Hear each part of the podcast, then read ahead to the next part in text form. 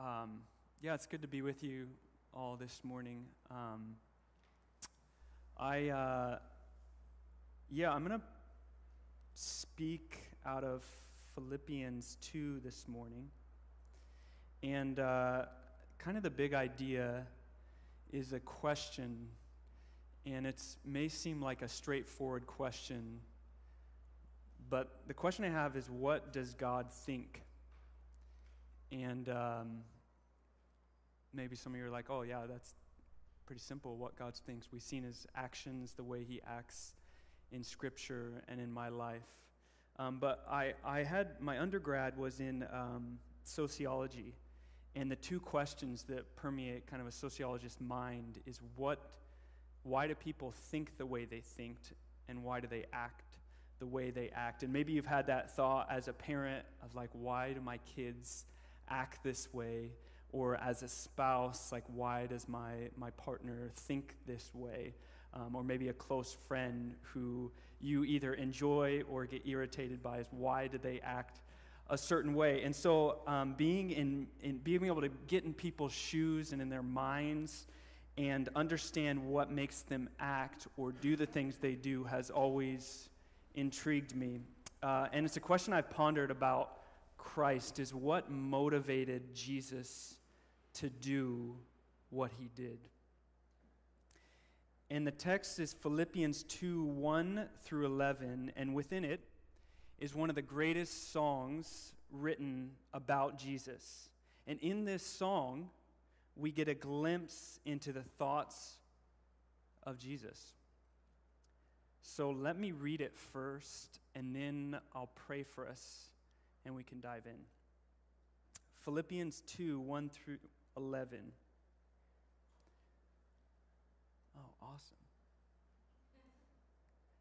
Therefore, if you have any encouragement from being united with Christ, if any comfort from his love, if any common sharing in the Spirit, if any tenderness and compassion, then make my joy complete by being like minded, having the same love, being one in spirit and one in mind.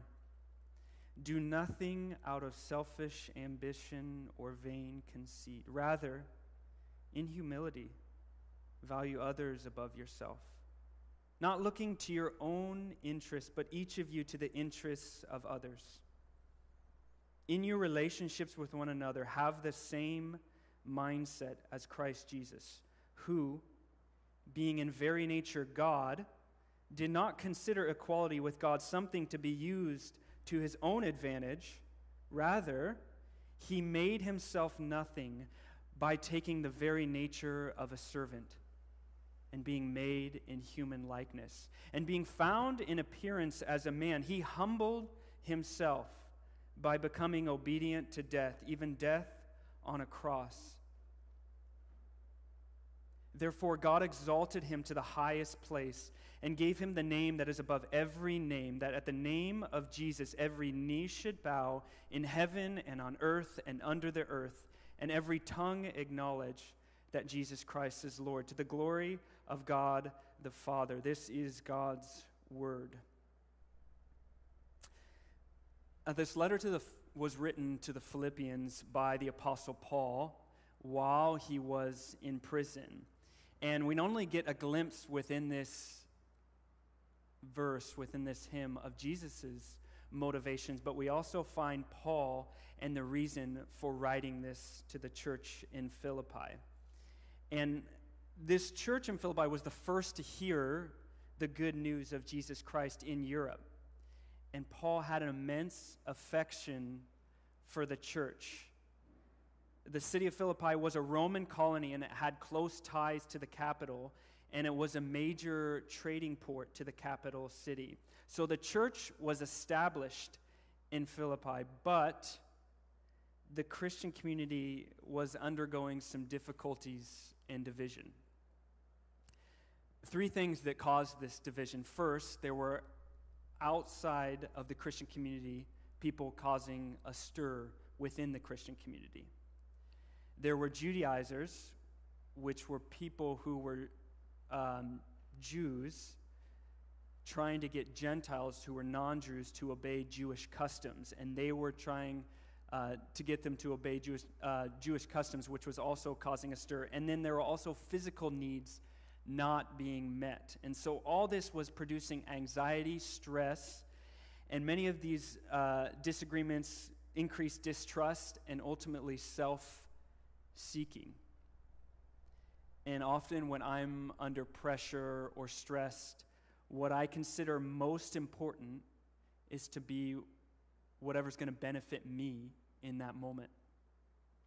Like when uh, my wife and I were traveling back from Vancouver, from the States, back to Vancouver from the States, and our flight got canceled. And if you've ever had your flight get canceled and you need to get a connecting flight, the only thing you're thinking about in that moment is how am I going to get on the next flight to catch my connecting flight? Like, I wasn't thinking about all the people in line behind me. I didn't care about their flight. I wasn't thinking about the flight attendant who was trying to help all these people, nor the parent who was trying to help their crying child. I was just thinking, how am I going to get to our next flight?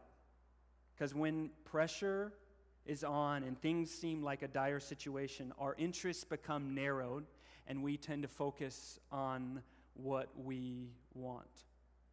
And the same was true for the church in Philippi. And that's why Paul is writing this letter and specifically the passages we're looking at. So I want to focus on four things, make four points. And um, the first point is as citizens of heaven, we're to be unified and to love one another. The second is that selfishness poisons unity and love. The third point is that Christ is the antidote.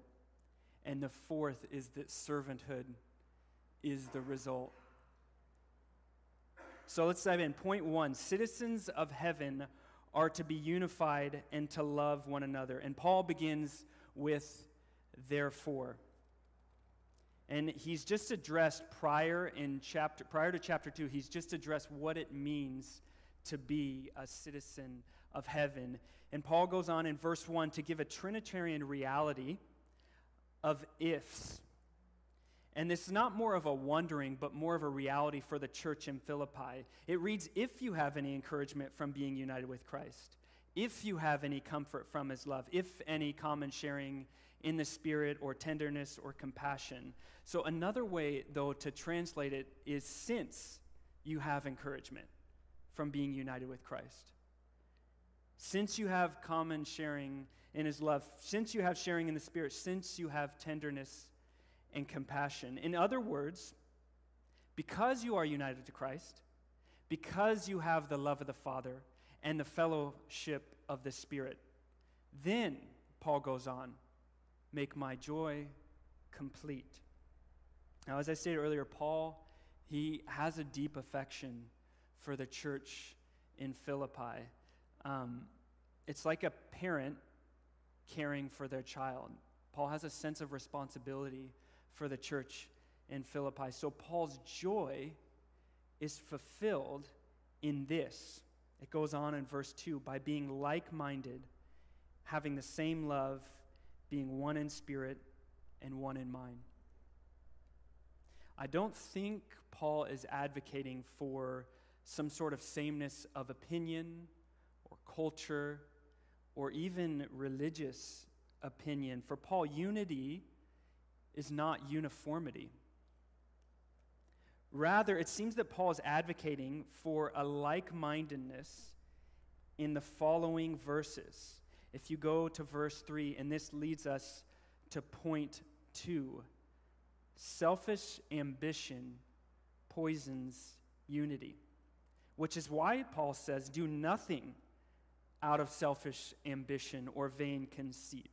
And selfish ambition is ambition at the expense of another. It's taking what you want, even if another suffers. It's like if you ever had older siblings when you were really little, a toddler, and they took the toy you were playing with from you, and you suffered at the hands of your older sibling. Some of you were the older sibling and you know what that's like. And some of you were the younger sibling and you know what it's like. Selfish ambition is taking what you want at the expense of another, even if that other suffers. And vain conceit means empty glory. So Paul is saying, have this same mind.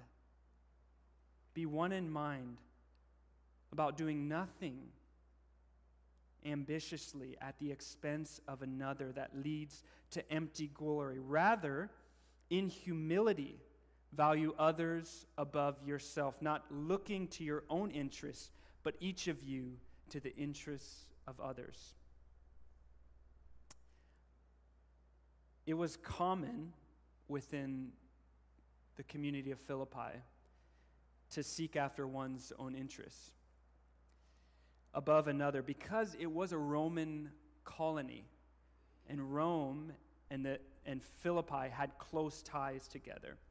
So in his book, James L. Papandrea, in the week of the life of Rome, he describes what's called the patron client system or the master slave system. He says this Roman society functioned as a network of relationships and some of the most important relationships were those between people who were not equals. Virtually everyone in the Roman culture had a patron or a person or an organization who was more wealthy and more powerful and who could help out in times of need. And since life in Rome was precarious at best and the economy was a, a, a downward spiral, people needed a safety net. And that came in the form of a patron. And this patron provided some measure of security and would help the client if they ran into legal trouble.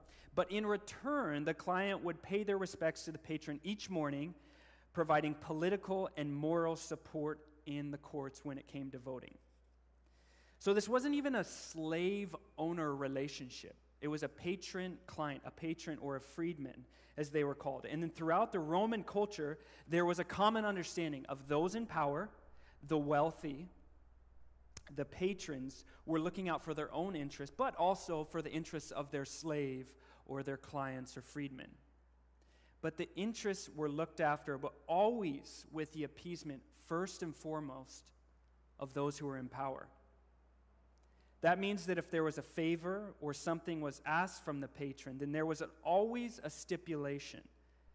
The patron or lord, as they were called, had to look out for their own interests first even if they were looking out for the slaves or their clients, but it was always with selfish gain or selfish ambition. There's this um, uh, famous sitcom, famous uh, TV show called The Office.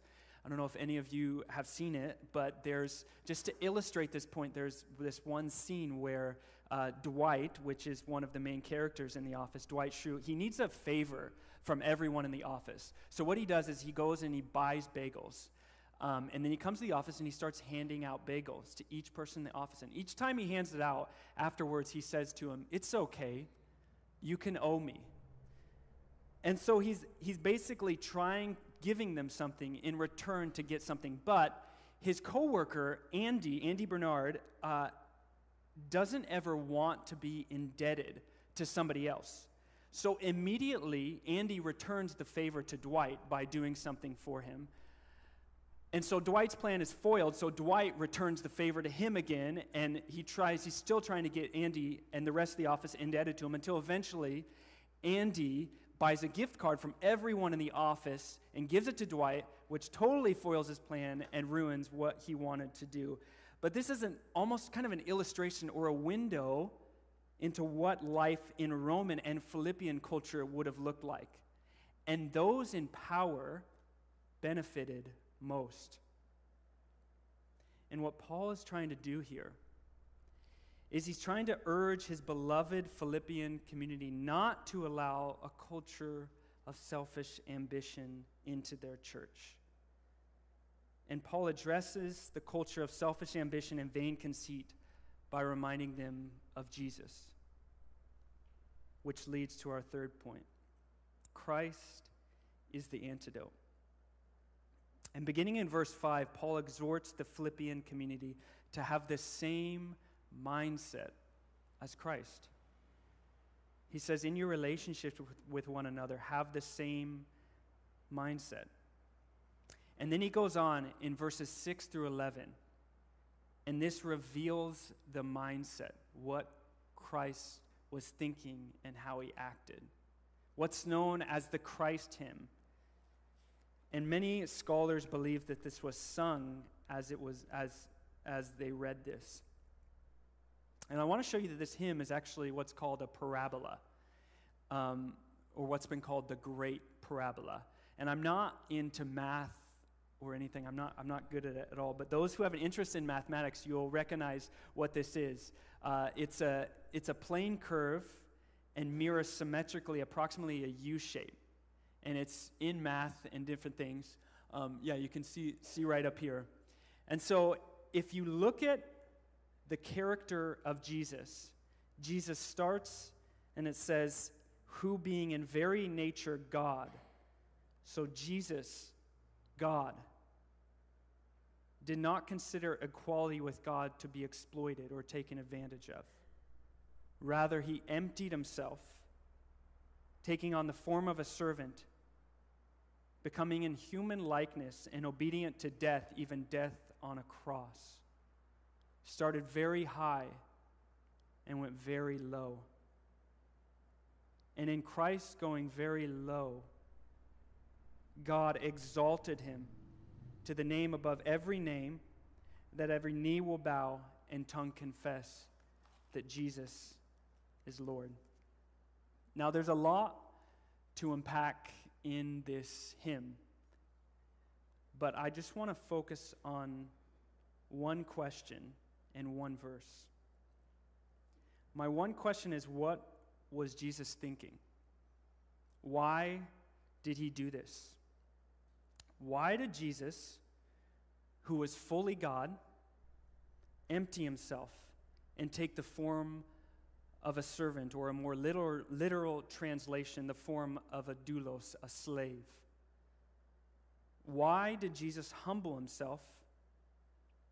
Why go from lordship to slave? Why go from throne to cradle, from a king to a servant, from a kingdom of life and flourishing to a kingdom of death, suffering, and decay? And why death on a cross, which would have been the most humiliating thing in Roman and Jewish culture? What was Jesus thinking? And you might say that he did this for all creation, which is true, but it's not directly in the passage. So I believe the answer to this question lies in verse 6, which says, Who being in very nature God, did not consider equality with God something to be used to his own advantage. And in this passage, I want to throw, focus on just three words or phrases God consider an advantage or his own advantage. So the first word, God, which literally means theos in the Greek, and it may seem very straightforward, Jesus being very nature God. But it's important to recognize and understand what God's or God meant in the Greco Roman and Jewish understanding. Because for the Jewish understanding, God, Yahweh, which they would have understood from Israel's scriptures, from the Old Testament, that Yahweh would come and rescue them from the oppression of Rome. That Yahweh would overthrow Rome and save them. And John the Baptist himself asked this very question when he was in prison.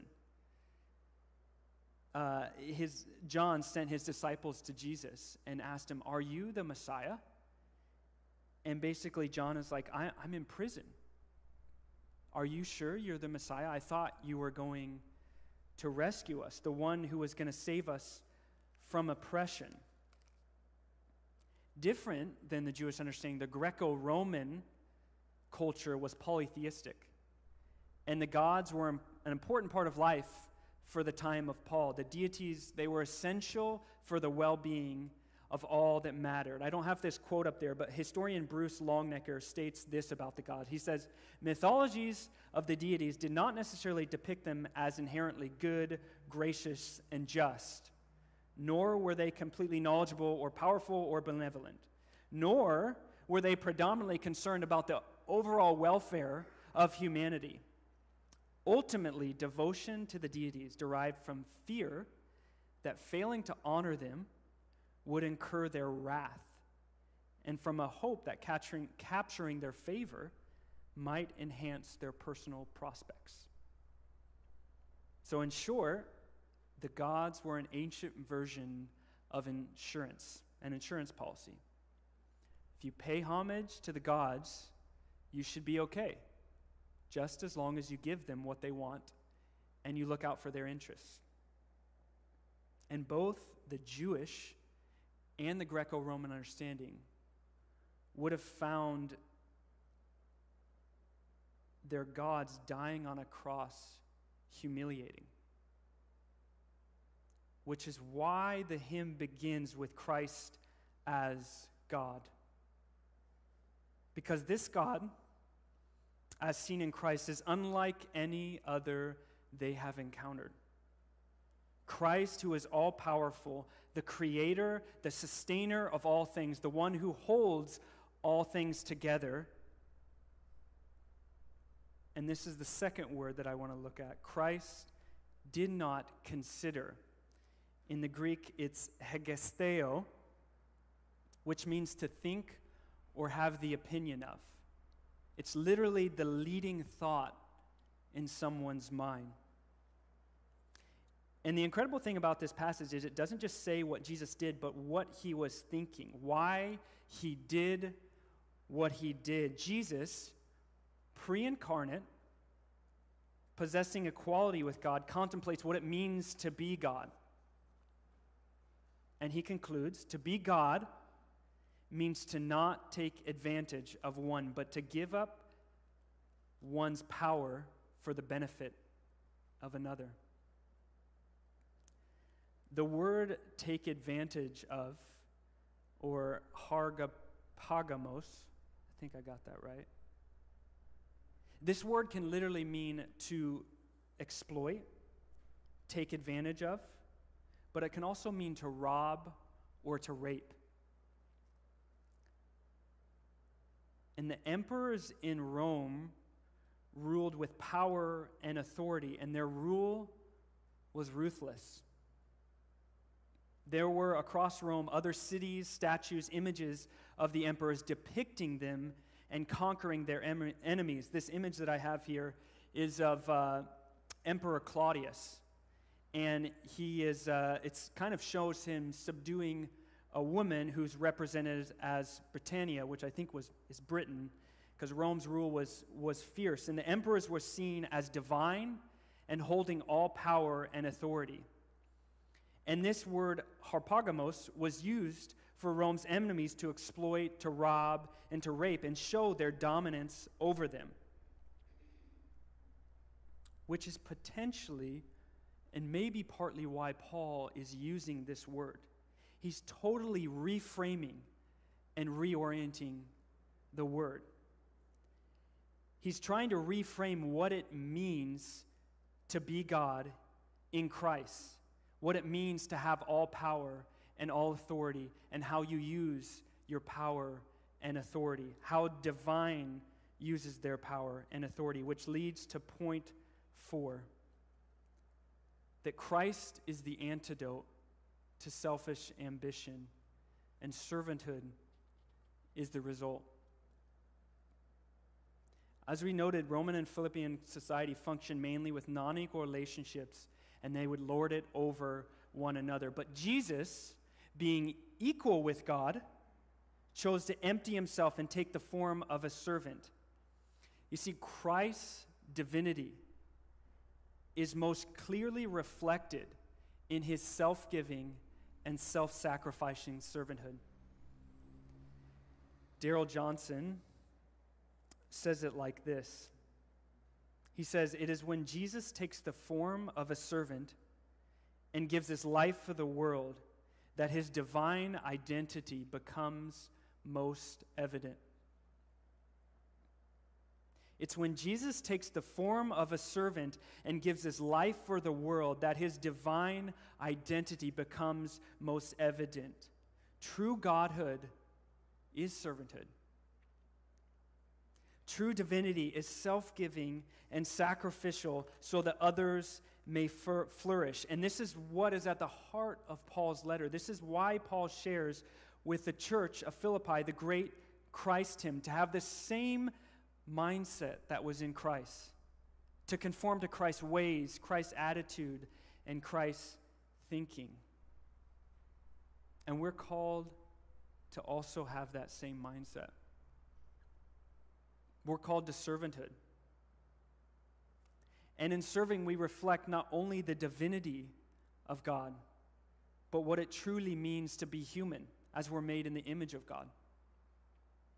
We are an echo of Christ's divinity when we operate as servants.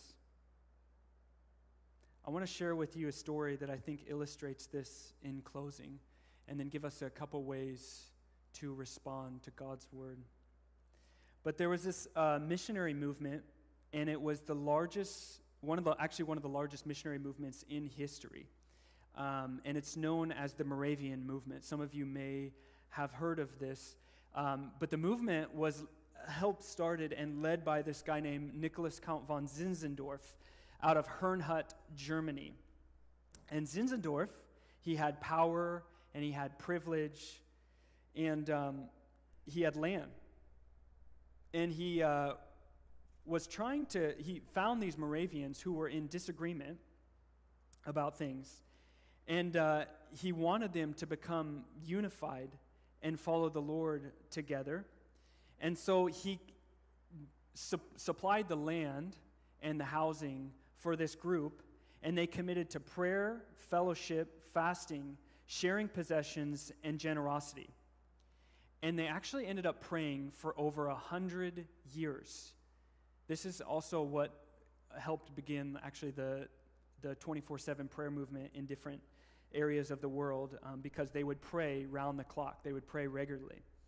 Um, and then after those hundred years, it spawned one of the biggest missionary movements across the world. And um, part of one of the missionary movements is they sent out these first two missionaries on October 8th, 1732. Um, there were two missionaries. A Dutch ship led, left from Copenhagen harbor for the Danish West Indies. And uh, on board were the two, first two uh, Moravian missionaries uh, John Leonard Dober, who was a potter, and David Nitschmann, who was a carpenter.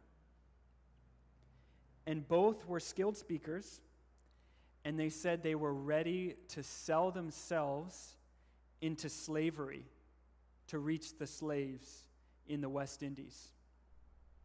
And as the ship slipped away, they lifted up a cry and it would one day become the Moravian missionaries' cry. And they said, as they were leaving, they said, May the Lamb receive the reward for his sufferings. May the Lamb receive his reward for his sufferings. The Moravians' passion for souls was only surpassed by their passion for the Lamb of God, Jesus Christ.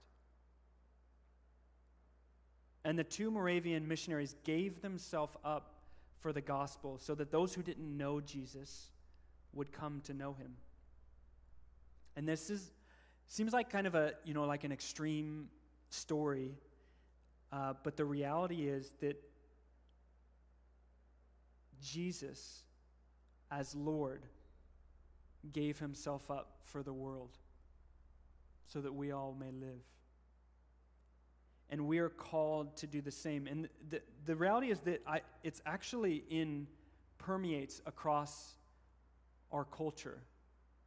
I see it in one of my close friends who doesn't actually follow Jesus, but he's had a kid recently, a, ch- a, baby girl, and he was has I've seen him like be so consumed with money and enjoyment and pleasure.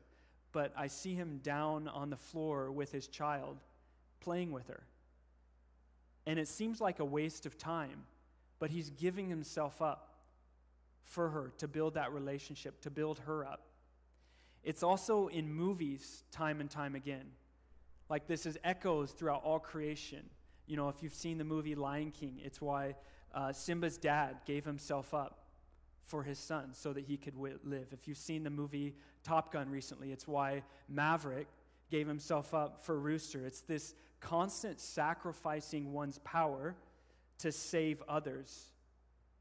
It's why in Matthew 23, the greatest, Jesus says, the greatest among you will be servant. And it's why Christ Jesus, God incarnate, the greatest of all, gave himself up as a sacrifice so that we might live. In response, I, I, I want to first respond with just these two questions. The first way that I want to just respond is to reflect and just think about what power have you been given? And what might God be asking you to consider? In your relationships, in your family, with your friendships, and your colleagues, your coworkers, what power have you been given? And what might God be asking you to consider in light of Christ Jesus? I actually just want us to pause and just spend a minute in silence, just reflecting on that. And then we're going to go into a time of communion. So let's just pause here.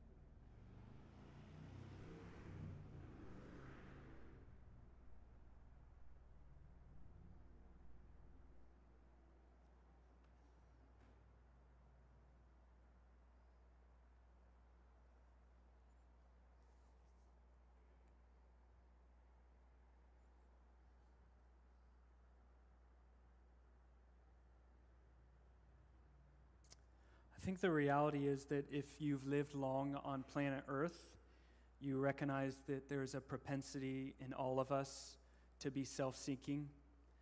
And um, maybe as you've reflected, what might God be asking you to consider? You also reflected on how have I used my power and how have I used the abilities in my relationships that I have. Um, and I recognize in myself the use of my own power or what I've been given uh, to make me look good, um, to benefit myself, my position, my possessions, and what I want. And this is true of all humanity. In fact, in Genesis 3, the first Adam did exactly the opposite of what Christ did. If you take that parabola, that U shape, and flip it, Adam did exactly the opposite. Adam bore the image of God, similar to Christ, but where Adam, the first Adam, regarded to be like God, Christ did not consider equality with God to be grasped. The first Adam used his position for his own advantage, whereas Christ did not use his position for his own advantage, but for the sake of others.